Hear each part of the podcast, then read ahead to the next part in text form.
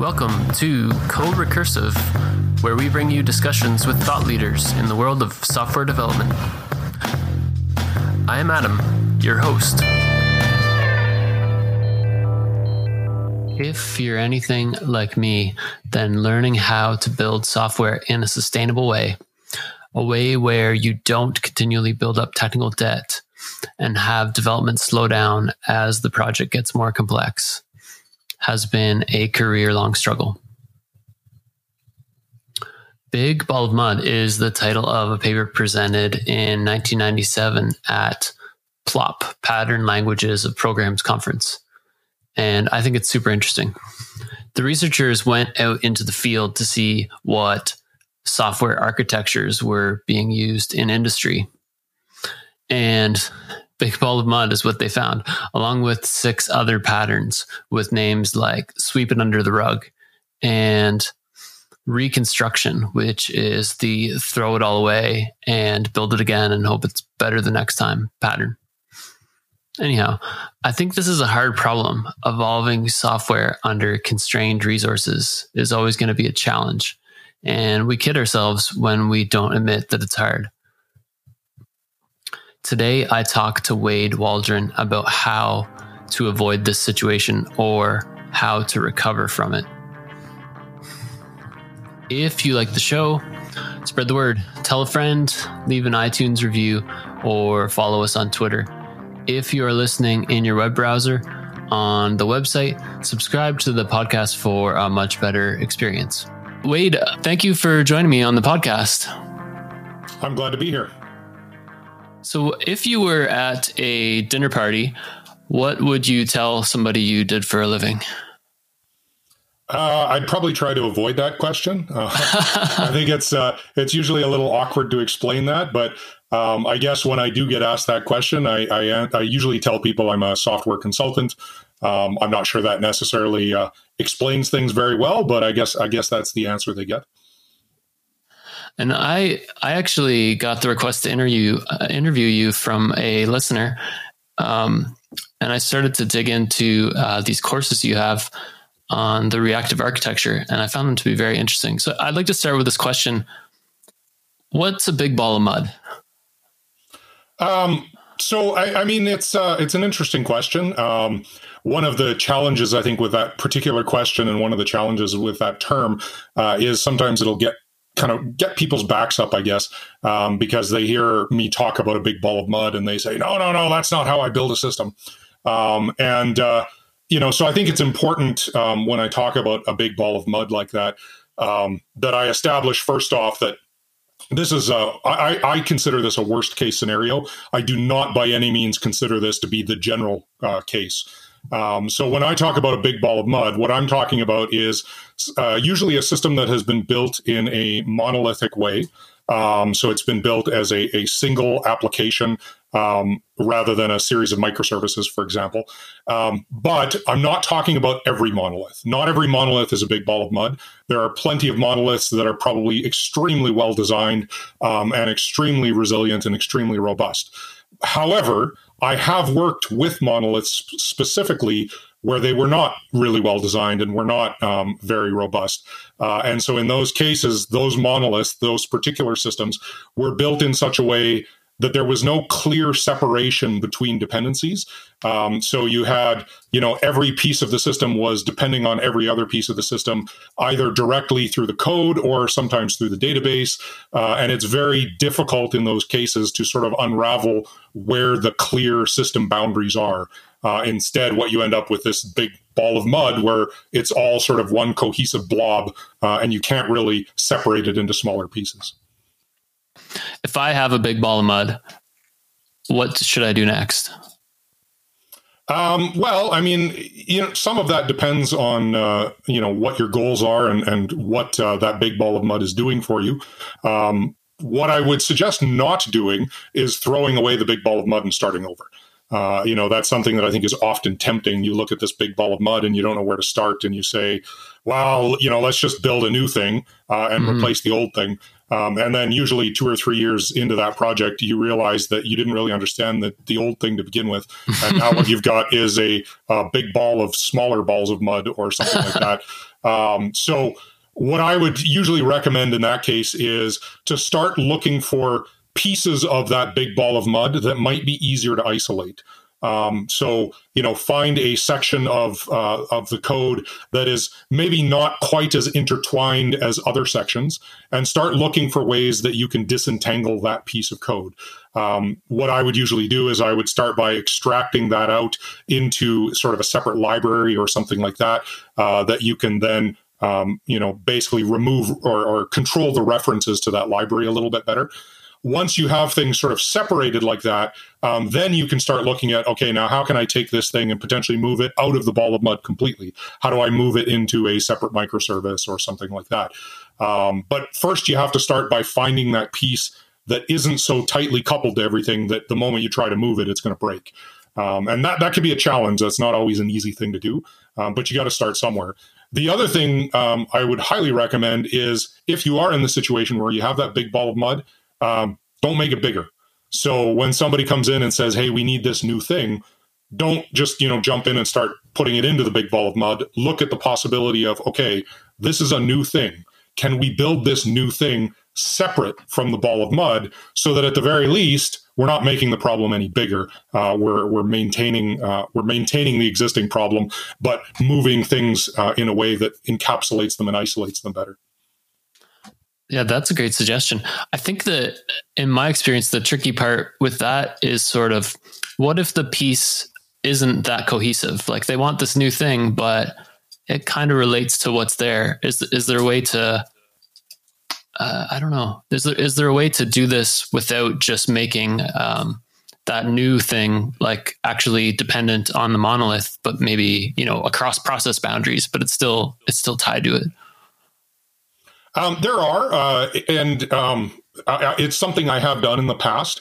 Uh, depending on the, I guess, maturity of the development team, you know, how familiar they are with different techniques and, and things like that, um, it may not be a problem. Uh, also depends a little on what kind of infrastructure you have in place. Um, but for example, if I use a concrete uh, case that I did, um, we had uh, an application which was a big ball of mud, uh, and we wanted to introduce. Um, in this case, it was a, a, rewards program for the company that I was working with at the time. Um, and with that rewards program, we needed a lot of information that was potentially contained within that big ball of mud. Um, and so, what we did uh, in order to make that a little easier um, is uh, we built that uh, rewards system as a separate component uh, and then what we did is we went into the existing monolithic application and we found the places where the information we needed uh, was being recorded. We kind of located and isolated those particular pieces uh, of the application. And then we uh, made the application essentially emit an event. Um, and this is something that comes from event driven architecture, which obviously we haven't talked about today, but uh, it's something that uh, reactive systems um, quite often focus on. And what you do is you make that piece of the monolith emit an event which can then be consumed uh, later on by your your new uh, piece of the system. Um, and so that event can be consumed. You can create your own sort of internal representation of the data as necessary based on what's coming out of that event. And so now you don't have to talk directly to the monolith. Instead you indirectly consume these events. Uh, those events are probably broadcast through a tool like kafka or kinesis or rabbitmq or something like that. Um, and so you consume those events uh, and and build up your own model based on that. Um, and that's one way that you can separate yourself from the from the monolith. And what's the advantage of of emitting events as opposed to I don't know REST calls or something like that? So emitting events um, is using uh, asynchronous messaging generally, um, and that's uh, that tends to be a little bit more robust for a few different reasons. Um, one of the reasons that it tends to be more robust is because if you emit an event, um, an event is something that you consume asynchronously. And as a result of that, it means that you don't necessarily require all pieces of your system to be um, active and functional at the same time. So, for example, uh, if um, in in the rewards example that I was giving, if the reward service was down, there's nothing stopping me from emitting that event anyway mm-hmm. right? So i emit the event uh, even though the reward system is down. Now when the reward system comes back up i can just consume that event even though uh, i wasn't uh, alive when the event was emitted um, on the flip side if the system that is emitting that event goes down um, that doesn't stop the reward system from continuing to serve any requests that it has to serve. It also doesn't prevent it from consuming any events that were already emitted. Um, so that's one uh, aspect of it that I think is beneficial. It, it actually allows uh, for more flexibility in terms of what's active and what isn't active. Um, there's other things too. Uh, you know, again, because it's asynchronous, it means you become more decoupled in time. Um, and so, you know, that has its own set of advantages. Uh, you're not expecting something to happen right now. You're expecting it to happen eventually. If you expect something to happen right now, then again, we go back into the failure scenario where if something fails for some reason and you need it right now, you have no choice but to fail the whole process. On the other hand, if something fails and you need it eventually, well, now you can you have other options that you can take. You can do retries. You can uh, you know um, wait for the information to become available. You don't have to deal with it. You don't have to deal with that problem right now. So again, um, I think what it does is it allows the system to become more robust and less brittle over time. So that is sort of isolating one service from the other one in time. Uh, I think so. You have because because the, the, event could be sitting in a in a buffer or sitting in Kafka. Um, yep. Is there other ways that we should isolate services from each other? Um, so, I mean, there's there's a ton of different ways to isolate services. Um, I, I kind of feel like they boil down to uh, a few specific ones. Uh, so, specifically, I think you know isolation in time. I think is is very important. Um, isolation of state, uh, I think, is equally important, uh, especially when you build microservices. Um, and so, when I talk about isolation of state, what I mean is uh, microservices shouldn't share a database. Um, now, I want to clarify that statement a bit and say they shouldn't share um, you know tables and things like that in the database they may actually all be operating within the same you know sql database or whatever a cassandra database doesn't matter um, but uh, they don't have access to each other's data uh, through the database. If you want access to each other's data, then you do that by communicating uh, through the API that that service presents. And that helps to decouple services um, which again can make them more flexible. Um, that makes it easier for services to evolve. Um, I've been in situations, for example, where you're isolated or, or sorry, you lack that isolation. Everything depends on the database. And then you get into this awkward situation where you go, okay, the structure of this particular table is actually kind of awkward and I want to change it, but these you know 17 dozen other locations in the application all depend on that table. So if i make a change here i got to change all those other things. And that's the kind of situation we want to avoid. Um, we'd like to be able to you know have the freedom to uh, evolve our database uh, as necessary for that particular microservice for example. Um, so that's isolation of state. Um, there's also isol- isolation of space. Um, so in that case what we're saying is uh, microservices um, shouldn't depend on the location of another microservice. So this is different from a monolith, where uh, if you have a monolith, um, essentially everything is deployed as a single unit. Uh, and so because of that, you know, you might have your reward service and your customer service and whatever whatever other services you have. Those are all deployed in the same location, and the monolith is largely dependent on the fact that those are deployed in the same location. Now, you might have multiple copies of that deployed in different locations, but those copies usually don't know about each other. Any communication happens through the database. So uh, within the individual application, everything is deployed in the same place. With microservices, that's different. We shouldn't necessarily require that a microservice be deployed on the same machine as another microservice, for example. We should be able to have the flexibility to deploy them across many machines. And what that gives us is that gives us the ability to, to uh, scale and to be elastic. So now, you know, if we need, uh, maybe our customer service needs uh, 10 copies and our reward service only needs three copies, that's fine you know we can deploy as many copies of our customer service as we want because it's not directly tied to the location of the reward service or anything like that. Um, so that's uh, isolation of space. Um, and to make sure i i follow so we, you were talking about this rewards example. We can change examples if you want but so we have a rewards service now. We've broken it out and so it has its own database. And then when when a user shops or something that would that would cause rewards to happen, then we would emit events. And then, am, am I on the right track here? Potentially, yeah. Um, so you might have, uh, for example, um, when a customer buys something, um, you would emit an event uh, which indicates, you know, customer bought something for X amount of dollars. Um, the reward service would receive that, um, and then uh, the reward service would potentially know that that that uh, that amount of money translates into this kind of reward, whatever that happens to be. Um, so it receives an event which is something like um, I don't know, item purchased or something like that. It receives that and then rewards the events, um, or sorry, applies the appropriate rewards based on that event. Makes sense. Um, I interrupted you. You were going to another type of isolation, I, I believe.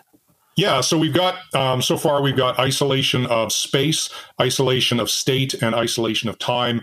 Um, and then the other one we've kind of already talked about a little bit, and that's isolation of failure. Um, and so that's essentially just making sure that you have your system isolated in such a way that if one piece of the system fails, it doesn't bring down the whole system. Um, so, you know, for example, if our reward service fails, well, people should still be able to buy stuff. Um, you know, we don't want to have a situation where our reward system fails and therefore we have to say, oh, nobody can buy anything anymore. Um, you know, so we want to isolate those failures such that one a failure in one piece of the system. Uh, I mean, it might have an impact on another piece of the system, but it doesn't bring down the whole system.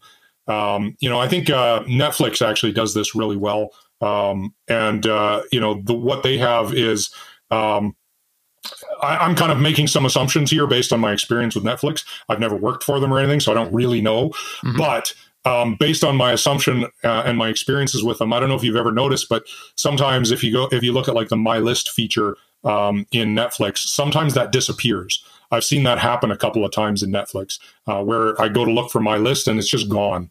Um, and I think what is happening in that case is the microservice or the service that supports the My List feature has disappeared um, you know, it's failed for some reason, or maybe it's being redeployed, or whatever the case may be. It's gone. Um, the rest of the application still works fine. Uh, in fact, um, if I wasn't specifically looking for the My List feature, I wouldn't even know it was gone uh, because there's no like error message or anything like that. Everything just continues to work. I can still watch videos. Uh, I just can't access the list. Um, and so I think that's a that's a really good example of how you can isolate failures in your application.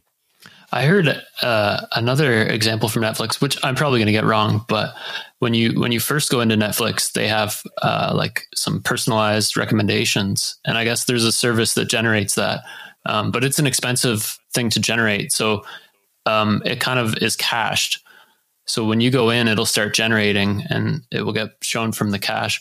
However, like lots of times, they just don't have that. You haven't viewed it before; it hasn't been kicked off. It's not in the cache, so they just have a default. They just show here's what we think everybody would like, right? Like everybody likes the movie Ghostbusters. I don't know what they put in the in the default recommendation, but yeah. it's it's not per se a failure, but I guess a, an explicit fallback, right? They're like, we're not assuming this is always here.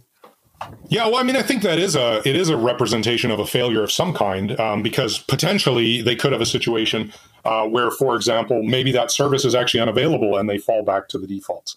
Um, and you know, again, that's a great way to hide um, or or to isolate a particular kind of failure. Uh, so you know, rather than um, rather than failing completely and saying, "Look, you're looking for this kind of information, I can't give it to you," what we do instead is we say, "Well, normally we give you this, you know, really rich, detailed information." But we lack that right now. So here's the next best thing we could give you. Um, and and give us that instead. And I think uh, I'm not sure. Again, I'm not sure if that's uh, uh, an actual implementation detail that Netflix uses, uh, but it wouldn't surprise me. Um, and and I think it would be a really good example as, as well of isolating failures. Yeah, I had a previous interview with uh, Jan. Oh, how do you say his name? Jan Machacek, and he was saying like just making these decisions explicitly is like a big change. Like when we have a monolithic app and like the user service, there's no user service the user part is just embedded in the application. So you never have to make an assumption about what should you do if there's no ability to look up users. But all of a sudden, when you split these things up, you can make these explicit decisions and say like, well, maybe, you know, we can have a, a read only mode if, if we can't authenticate this user or, or what have you. Yeah, and I think I think that's definitely true. That it's um, um, it's not always uh, obvious when you're building existing systems, uh, monolithic systems, things like that. Um, one of the things, uh, you know, I teach I teach a lot of courses uh, as part of my job, and one of the things uh, that I teach in one of my courses is um, I go through the exercise of breaking out a system into uh, separate microservices. And then with the students, I'll actually sit down and kind of talk to them and say, okay, so we've got this series of microservices, right? Now, what happens if this microservice fails? Um, and you know, sometimes you, you the immediate reaction is sort of like, well, I don't know, I guess nothing works. okay, but what if we wanted it to work?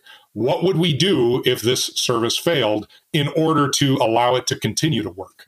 Um, and that's I find that's a really interesting process going through with the students and you know talking to them about um, you know how could we change this system in some way so that we can tolerate a failure here and so then we start to look at things like well what if we um, instead of making a direct rest call what if we uh, emitted events consumed those events uh, and created our own internal view of that data if we do that then when that external service fails it doesn't matter because we have our own internal copy of that data that we can fall back on. Yes, the data might not be 100% up to date, but in a lot of cases, that doesn't really matter. In a lot of cases, mostly up to date is probably good enough. Um, and in most cases, I would say mostly up to date is better than I can't help you right now. I'm just going to explode. Um, hmm. so you know, I think going through that exercise of pointing at different parts of the system and saying, okay, now imagine that fails. What are you going to do? Now imagine that fails. What are you going to do? Uh, I think that's a really good exercise to go through with uh, with any system, really. Uh, one potential uh, one potential way to deal with this that I've seen go, go badly is this service sometimes is busy, so if it doesn't respond in a certain amount of time, I'm just going to retry it. And then we have multiple services and they start um, basically knocking something over. It starts to get slow so you ask it again. Have you have you encountered this problem before uh, I have. I've built a system like that. you know, to to my own shame, I guess. Um, I, I, built a system years ago where um, it would attempt to uh, send messages uh, onto another aspect, another area of the system, um, and then when that area of the system got busy, um, we'd end up getting timeouts, and so we'd uh, retry and send more messages um, to an already busy system, and things would just get busier and busier and busier. And if you do that enough, then what ends up happening is the busy part of your system just collapses uh, under the weight, and, and everything falls over. Um, so uh, yes, I've definitely encountered this scenario um, there is a, a, solution to that, and I think that solution is to be a little more polite, I guess, on the sending end. um, so you know, rather than retrying over and over and over again until you kill that busy system, uh, what we can do is we can use techniques like a circuit breaker. Um, and what a circuit breaker does is essentially any requests go through the circuit circuit breaker, whether they're successful or not. Um, but what happens is, as soon as a request fails for some reason, it trips that circuit breaker.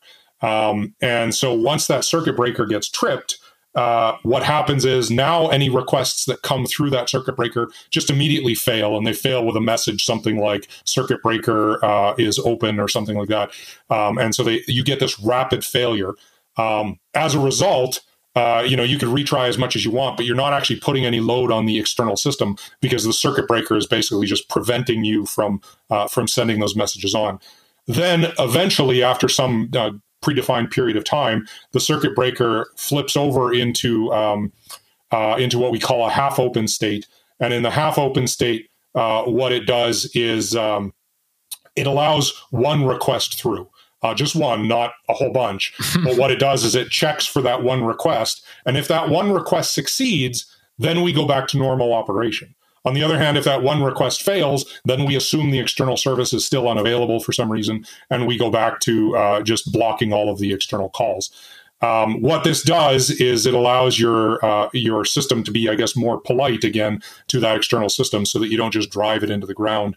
Um, and I mean, that's these circuit breakers are something that are uh, you know, they're implemented in various libraries. Uh, the libraries I work with are things like akka and Lagom. Um, both of them have built-in circuit breakers that you can use out of the box.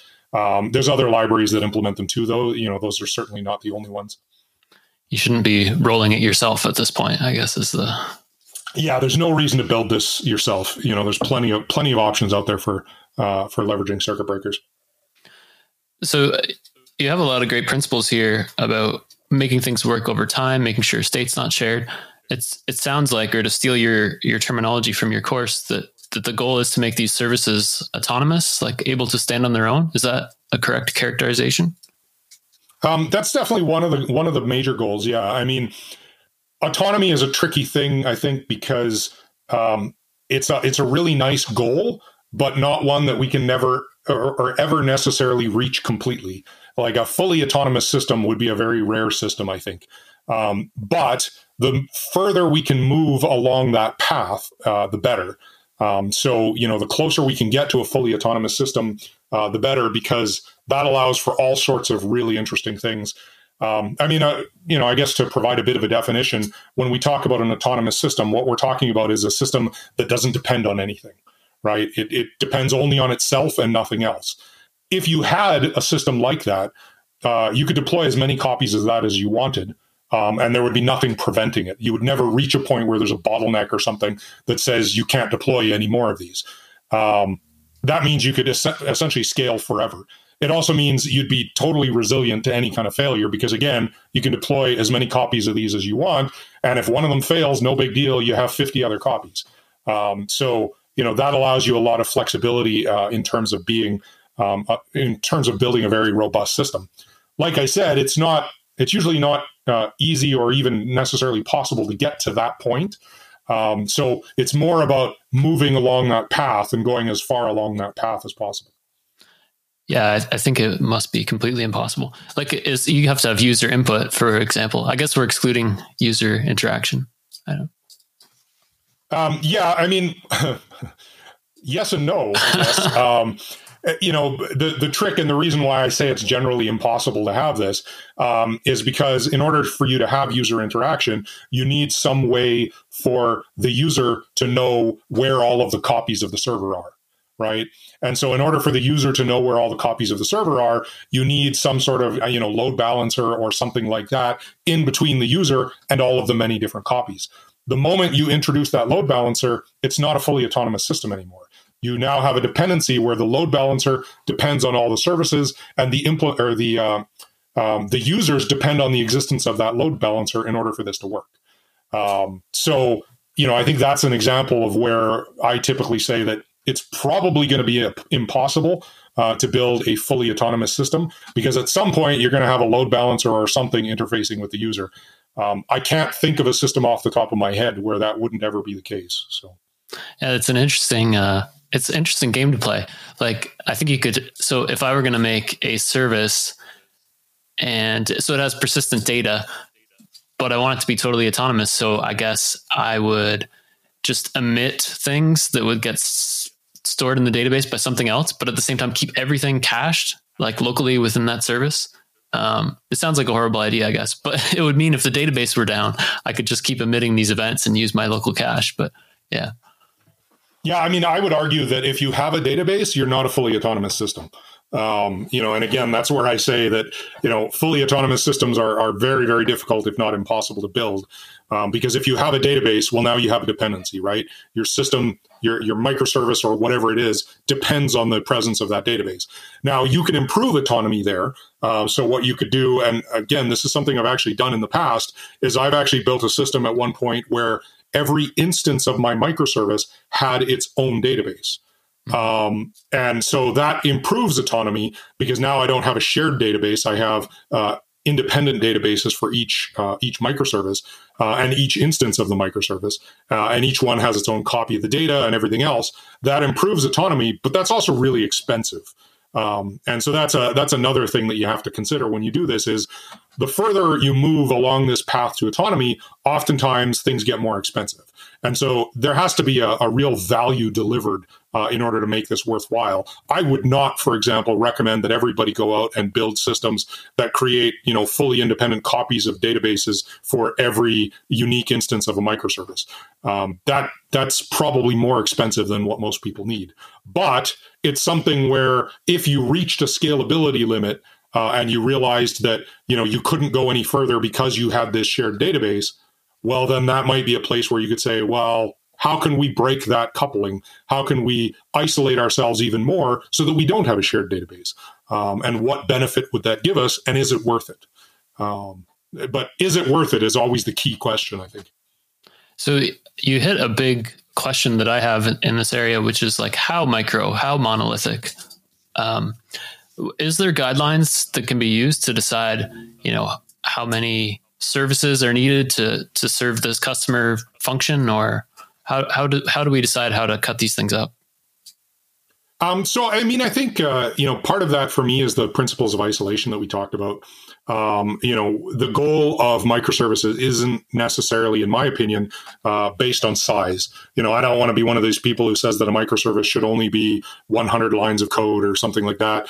Um, I would prefer to say that a microservice should be as small as it needs to be in order to get the job done and remain isolated. Um, so, you know, there's no, I mean, that's kind of a wishy washy answer in the sense that I, I'm not giving you a concrete answer, only that I would say you have to look at your unique use case and say, okay, we can make this thing more isolated by doing X, Y, and Z, whatever that happens to be. But is that costing us more than the value it's delivering? Um, and so, you know, that's that's kind of the key thing is okay. So we could you know, build our applications so that um, everything shares a, a, a single database, but they all have isolated tables that they don't access. Um, you know, that's better than having shared tables that everybody accesses. That's more isolated. So we isolate by creating those separate tables. That's kind of the first step. The second step might be okay, um, are there other options within our database? So can we have um, you know different schemas? For example, if you're using like a SQL database, uh, or if you're using a, a Mongo database, uh, MongoDB has the concept of um, databases within your MongoDB, uh, and then Cassandra, I think they call them key spaces. So you know different databases have, have additional isolation techniques, and so that's better. You know, again, there's a little bit more of an overhead when you do that. Um, and then you know probably for most use cases that's going to do the job um, but then there might be those rare use cases where you really need to scale beyond the ability of one uh, you know one database instance to handle and then you start looking at okay well what if i create a whole nother instance of cassandra uh, that's just there to handle this service or or whatever the case may be um, and at that point you really have to ask yourself whether the cost to maintain that new thing justifies uh, justifies the, the benefit that you get out of it. Is the important distinction for microservices like the complexity of the business requirements and how they how they interact, or the, the actual like scale of deployment and the usage? Um, I think it's both uh, in a lot of ways. Um, so one of the things that I think microservices do, do, really well is they allow you to isolate complex business logic in one area uh, rather than having it, you know, uh, trapped in your database in a series of stored procedures or something like that um, that are used by multiple parts of the application. You can have uh, you know, a single microservice that just deals with this piece of business logic, uh, however complex that business logic happens to be. What I like about that approach is it allows me to go into that microservice and sort of forget about all the other things for a while and just focus on that microservice and that piece of the business. Um, and so I can sort of keep that all in my head without getting lost in the details of what everything else is doing with that. Um, so I think you know it is good for isolating business logic, uh, and I think that's very important. Um, you know, I think actually that's one of the primary things we talked about. How big should a microservice be? I think one of the primary things is to look at you know specific isolated pieces of business logic. Um, in DDD, we domain driven design, we use the term bounded context. You know, look for those bounded contexts, and that's kind of where you start building a microservice because it allows you to isolate that business logic. Um, so I think that's definitely a very important thing. However, the fact that you've created this isolation and then potentially introduced a, a new level of autonomy that you didn't have before, then enables you to scale in ways that you didn't previously have the ability to scale. So, in that respect, this is something that enables scalability. Um, so, I think it's it's a little bit of both. It's both business logic and scalability that drives this. Now, I think the term microservices I think became pretty hip maybe around 2015 or something. That's my recollection. And maybe there's a bit of a backlash now. But a long time ago, like maybe 2005, I remember people talking about service oriented architecture. Um, is there a difference? Is it rebranding or? Um, I think to some extent it's rebranding, but I would argue it's not completely rebranding. Um, I would argue that microservices are a subset of service oriented architecture. So, um, service oriented architecture would be kind of an umbrella term that covers microservices, but it also covers other things. One of the problems I think that happened with service oriented architecture is over time, um, uh, they started building uh, infrastructure around doing service oriented architecture. So you started getting like these uh, enterprise uh, message buses and, and, things like that, um, enterprise service buses. And these would uh, have a lot of functionality built into them. you know, they would do message passing between different parts of the system. they would do message versioning. They would um, do API versioning, all, all sorts of different things. Um, and I think that sort of uh, muddied the water a little bit because people got so focused on these enterprise service buses, um, which really wasn't necessarily the original purpose of service oriented architecture. I think service oriented architecture, the original purpose was really about isolation, um, which is again kind of what I've been talking about.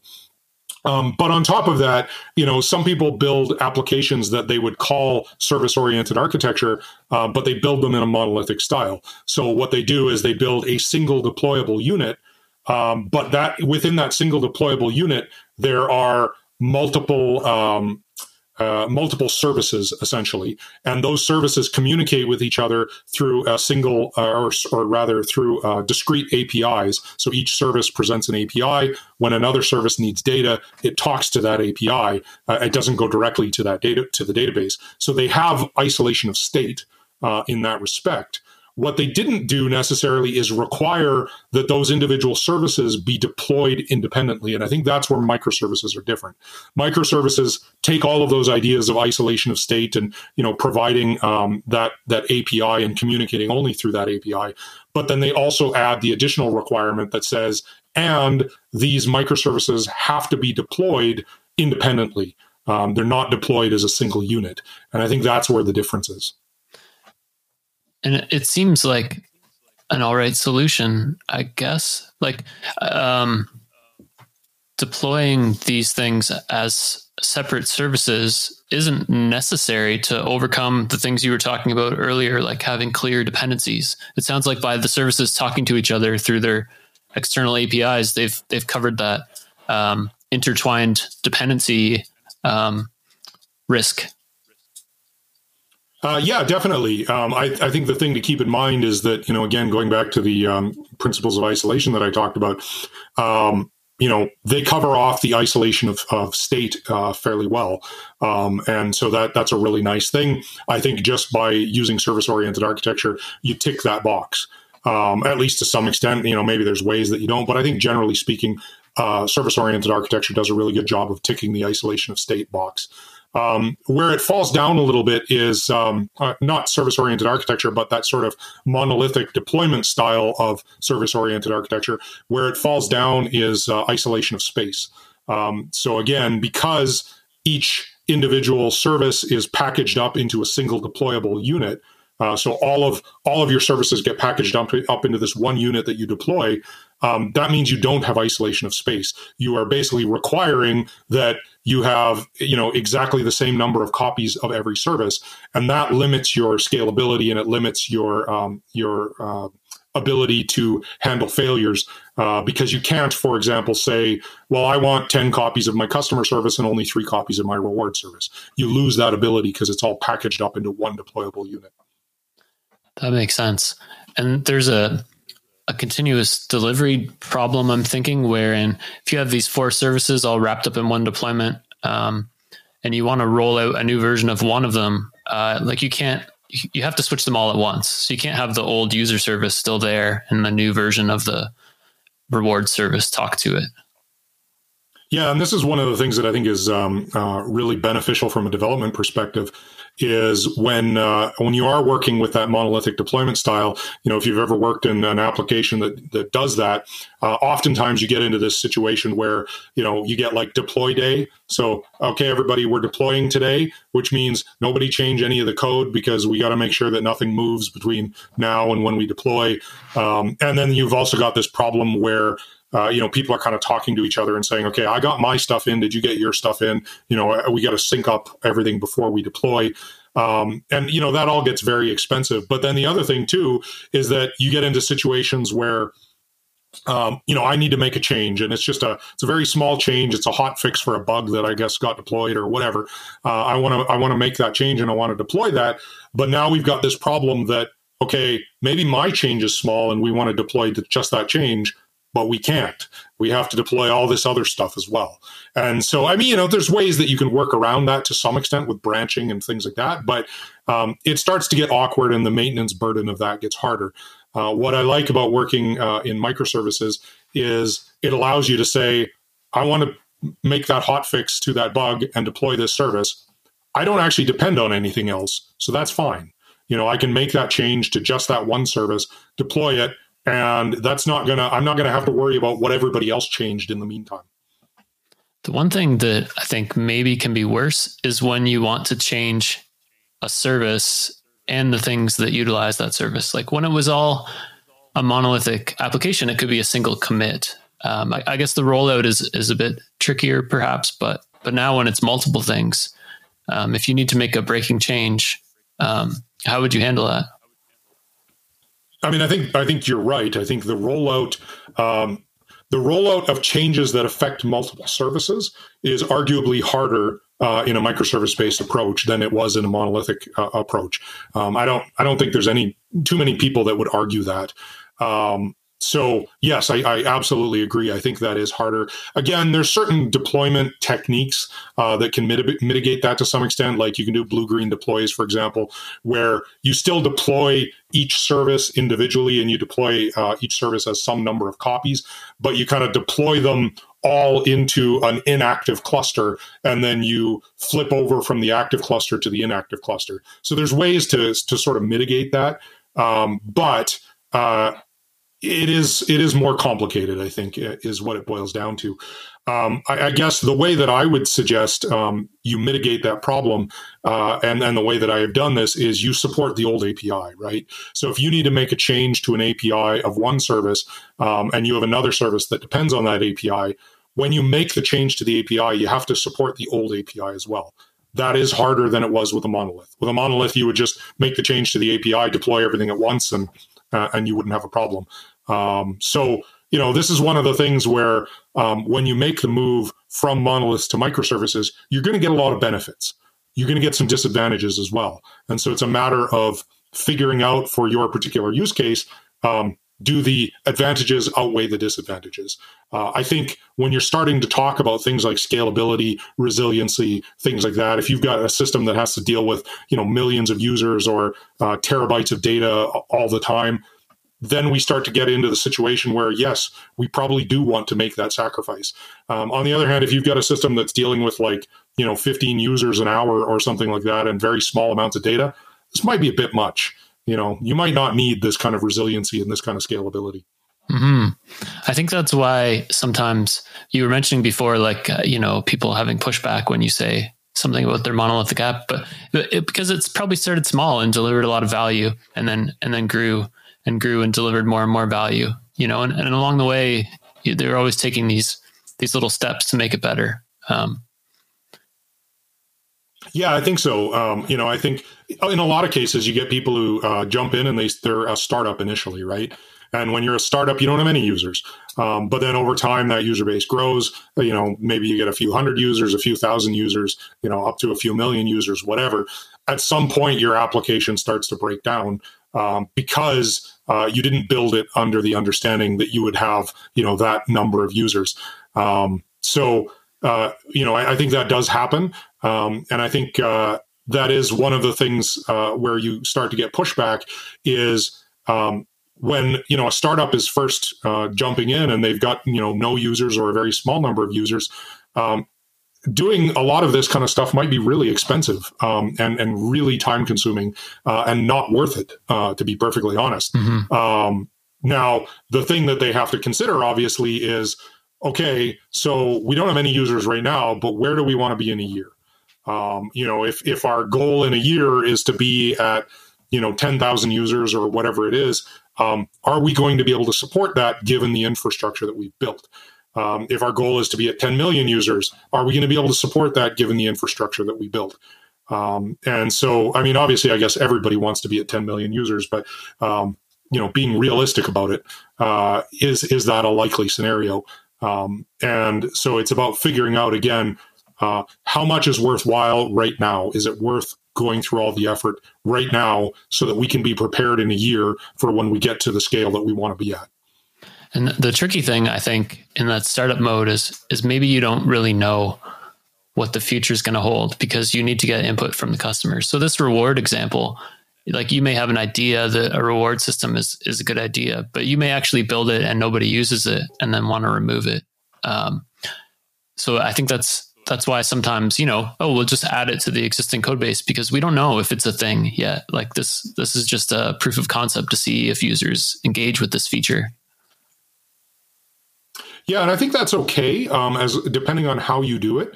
Um, so again, if if you're in the situation where you've got you know this big ball of mud, um, you know, style architecture, um, then I think uh, uh, I think at that point you really have to be more careful. You shouldn't just make the ball of mud bigger. Um, that's not to say necessarily that you can't add the existing functionality into your existing monolith, maybe just to uh, save on deployment uh, hassles and things like that. But what you should do in that case, if you're going to add it to that existing monolith, you should add it to the monolith in an isolated way. And so that means, you know, kind of talking uh, along the lines of the uh, service oriented architecture style of monolith, where you create the reward system inside your monolith, but you provide an API and every other part of the monolith that needs access to the data goes through that API. They don't go through, they don't go directly to the database. So then your reward system has its own isolated section of the database that it's fully in control of, and nobody gets to talk to that database. They just go through the API. What you've done now, though, is you've put yourself in a position where if it turns out this reward thing does turn into a big deal, um, now what you can do is you can say, well, we've already got the tables and everything isolated. Nobody's accessing those tables except through the API. The API is already defined, it's clear, it's consistent, whatever. Let's just pull that API out into a microservice. Um, and now we can do that. We can pull it out into a microservice without a whole lot of hassle. And now we can start playing with the scaling options that we've talked about already. Um, and so that gives you the flexibility to do that. The key is, again, don't make the existing problem worse. Always look for ways to uh, to make it better than it was before. And I think that gives a great segue to your um, opinions on this hexagonal architecture. So, if we're building a, a, single app, like how do we build it in such a way that the dependencies are not tangled? Yeah, so uh, hexagonal architecture, um, I think, is a, a really interesting thing. Uh, something that I use heavily when I build my own applications. Um, and what hexagonal architecture does is it sort of divides your application um, along uh, clear boundaries. And so you have um, kind of at the, the center of the application, you have your domain. Uh, and your domain is like basically your business logic. It's it's all the things that are critical to the operation of your business, uh, the rules that are associated with that business, the decisions that you have to make. All of that kind of stuff falls into your domain. Um, at the outside, the very outside edge of that, uh, the very outside edge of your system, you have all the infrastructure you need to make the system work. And so that's you know things like your database, uh, your user interface. Uh, you know, if you're using any kind of messaging platforms, uh, you know your messaging platforms will be out there. Um, you know, so any any of the technology that enables you to uh, to make your application work, those kind of fall into the infrastructure category. And what hexagonal architecture does for me is it allows me to make very clear distinctions between what is domain and what is infrastructure. Um, and so essentially what you do is you say, okay, within the domain, I'm not allowed to have any dependencies on infrastructure. So my domain doesn't know what kind of database I use. It doesn't know I'm using SQL, doesn't know I'm using Cassandra. It doesn't know whether I have a, a REST API or a user interface based uh, on a website or something like that. It doesn't know those things. Those are all infrastructure. All it knows is things like, you know, when uh, I get a request to reward a customer uh, because they purchased something. This is how many reward points I will give based on you know the amount of money that they spent. That's a business rule. Um, so what hexagonal architecture does is by forcing you to say your domain can't depend on your infrastructure, um, it forces you to introduce layers of isolation uh, that then uh, enable you uh, to make interesting decisions later on. Um, so, for example, uh, you need stuff out of a database. I mean, that, that's going to happen at some point. But you don't need to know what kind of database it is or what that database looks like. You just know, for example, in the reward system, you need reward points. Um, so you know that there is an API that you can call that gives you reward points. Uh, you build an interface or something in your application that does that. Then you have an implementation of that uh, within the infrastructure that says, well, this happens to talk to SQL or it happens to talk to Cassandra or whatever. Um, now that you've done that, you've created that separation uh, between the domain, which just says, I need a way to get reward points, and the infrastructure that says, I get reward points out of the database. Now that you have that separation, you can start doing interesting things like saying, okay, well, I realize that the database representation that I used here was actually very inefficient. So I'm going to rewrite that database representation. None of my domain code changes because your domain code is still just getting reward points. Uh, you're only changing that infrastructure layer. Um, and so that allows for a lot of flexibility. Um, I've done systems that use hexagonal architecture where uh, for example, I have changed the underlying table structure uh, of something in order to make it more efficient uh, without, you know, basically just rewriting one class. And that's that class that's accessing the database, uh, what we would call a repository in domain driven design terms. Um, so I've changed the implementation of the repository. The domain code stayed exactly the same. Um, I've also changed to a totally separate database. So I've gone, uh, for example, from MongoDB to uh, a SQL database. Um, and again, the domain code didn't have to change. Nobody uh, using that uh, service had to know that that change was made. Um, no, but no other services had to change because everything's isolated in state. Um, I've gone further than that though, because uh, on the flip side of that, if your infrastructure layer says, um, you know, I am operating through a REST API and I'm making calls into that domain, that domain presents sort of a clear API that says this is how you talk to that domain. Now, what I can do is I can do things like say, okay, well, originally I had a REST API and it made these calls into this domain. But now I don't want a REST API. Now I want an event driven system. Well, it just makes the same calls into the same domain. So you can add additional endpoints, you know, maybe a REST endpoint and then a, an event based endpoint, and then maybe later on a, a user interface based endpoint. They're all talking to the same thing. Um, they're all talking to the same domain. And so you can make those kinds of changes. You could potentially do things like rewrite the entire domain. And as long as that interface that you've provided, as long as that API to the domain remains consistent, you don't have to change anything on the infrastructure level. So there's lots of flexibility that comes when you do this properly. Yeah, it's it's very interesting and seems to have a lot of principles that are great for keeping these uh, dependencies from from um, well keeping the dependencies from being too uh, coupled to each other. One thing I didn't understand about it is uh, I don't understand why it's a hexagon. Um, like I saw a picture of it. There's a hexagon in the middle. It says domain, but at the six sides, I don't really understand where the six sides come from. Yeah, you know, to be honest, I'm not sure question either. Um, when uh, when I first started learning hexagonal architecture, um, I was uh, introduced to it uh, in with three different names. Um, so I was introduced to it with the name hexagonal architecture, um, which I found very confusing for the same kind of reason that you uh, you expressed. What's why is it a hexagon? Um, I was also introduced to the concept of ports and adapters, which is another name for it, uh, and then I was introduced to it as onion architecture as well. Um, in some ways, I think onion architecture represents my understanding of it better, uh, which is you have these different layers. You have so the inner layer is the domain. Uh, outside of that, you have the um, uh, what you would call the API layer, and then outside of that, you have the uh, infrastructure layer, and and the dependencies uh, in these layers go from the outside in. So infrastructure depends on API, API depends on domain, but never the other way around. Um, and I think logically in my head that makes sense. Mm-hmm. Um, I'm not really sure why the original hexagon. I'll I'll figure it out and I'll put a I'll put a link somewhere. But yeah, I think what you said makes sense. Where it makes it easy to put in different implementations, um, which could be various sides, perhaps. Yeah. Yep. Um, I saw here on your Twitter it says that you're a science fiction author. Um, I do. Uh, I mean, I, I, I, would say I'm a, a wannabe author to some extent uh, of a little bit of science fiction, fantasy. Um, so yeah, I, I, do a bit of writing on the side. Um, nothing published, um, but I've written uh, I've written one novel, uh, which I'm kind of in the final stages of uh, polishing up before I maybe start uh, start farming it out to publishers. But um, and you know, working on other projects here and there. That's awesome. What Who's your favorite uh, author uh, right now? Uh, favorite author right now is uh, Brandon Sanderson. Definitely, um, he's written a number of books. Um, I think uh, my favorite by him is the Mistborn Mistborn trilogy, which is absolutely a fantastic series of books, uh, which I would highly recommend to anybody if you're interested in if you're interested in fantasy at all. I've never heard of it. I, I read a lot of science fiction, but not fantasy as much.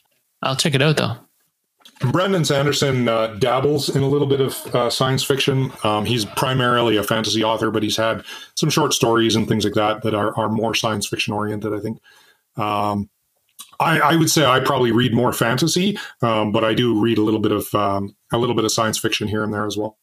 Um, I think my uh, favorite science fiction book, uh, actually, that could be a tough one. It probably is between Dune, uh, Frank Herbert's Dune, and um, Orson Scott Card's uh, Ender's Game uh, would be kind of my top my top ones. Oh yeah, those are both both great books. At some point, I read uh, all the Frank Herbert books. Herbert Hebert, I don't know, and and I loved them. They were great. So so much detail in his uh, world that he created. Yeah, to me, um, Dune is kind of the science fiction equivalent of uh, the Lord of the Rings yeah. Yeah. You know that that intense world building. Yeah, that's definitely true.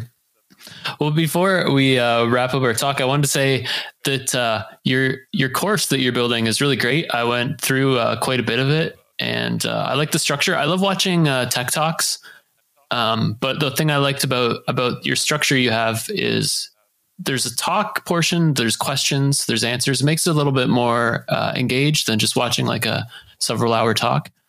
I thought it was great. Yeah, I think that was one of the things that we uh, really focused on when we were building the course. Uh, was a, a, couple of things. One is everybody learns differently. You know, so some people learn by watching, some people learn by listening, some people learn by reading, some people learn by answering questions and things like that. So we wanted to sort of hit as many of those different learning um, approaches as possible with the course. Um, but the other thing too is I didn't want the course to be something where you can just sort of like put it on in the background and tune out and not really pay any attention to that. To it i do that all the time. I'll start listening to something and i sort of wander off and don't pay attention to it. I wanted this to be something where you come out the other end and you have actually absorbed the information. And so that sort of necessitated um, the introduction of the questions. Um, but we also try to find ways to use the questions as a uh, a bit of a learning experience as well. So the uh, the thing I liked was your um, well, the thing I liked was it takes a case study approach somewhat with this reactive barbecue. Uh, yep. It just made me want barbecue, to be honest. But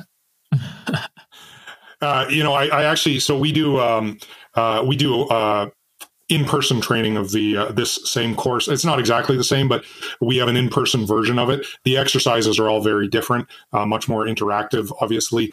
Um, but uh, one of the things that I did during one of the teaches, uh, I think about a year ago, uh, is I spoke to the organizers of the of the conference where I was teaching the course. The uh, it was the Reactive Summit, um, and uh, I spoke to the organizers and uh, specifically said, "Hey, can we uh, organize some sort of barbecue meal, uh, you know, during the uh, during the course at some point, particularly because we were teaching in Texas." Um, so it was sort of like, okay, we're teaching the reactive barbecue in Texas. I mean, come on, we have to have barbecue at some point. So, uh, so they, they came through though, uh, and we we indeed actually had a nice barbecue meal uh, the one day. So it, it, was it was really nice for that. It would have been funny if actually the barbecue ordering site went down during the process because that fits right into yeah. your case study. yeah, yeah, absolutely. Well, maybe not funny when you're hungry. All right, uh, Wade. Thank you so much for your time. It's it's been a lot of fun. Uh, yeah, no, it's been great, and uh, you know, I mean, you mentioned the course. Uh, I think at this point we have three uh, pieces of the course out, but we've got another um, another bunch coming. So you know, uh, keep your eyes out, I guess, for the rest. Yeah, and actually, let's just touch on that. So, there's uh, what are the three courses you have so far? Uh, so the three courses are basically uh, the first one is kind of an introduction to reactive architecture. Um, the second one is domain driven design, uh, and then the third one is all about building reactive microservices. Awesome. Um, and so that's part of one training path on the uh, uh, IBM cognitive class. Uh, so the training path is the Lightbend Reactive Architecture Foundations. Um, so we're going to be uh, launching another training path shortly, uh, which will include uh, another three courses. So that's great. I'll put a link in the show notes for this episode. Yeah, great. That would be awesome. Well, that is the show. I would like to thank everyone who helped share the last episode with Philip Wadler. It got some great attention on Reddit, r/programming, where there were lots of interesting comments and critiques. If you made it this far, you must have enjoyed the show. So tell a friend about it, mention it online somewhere, uh, whatever you can do. Uh, it helps grow the show. Talk to you next time.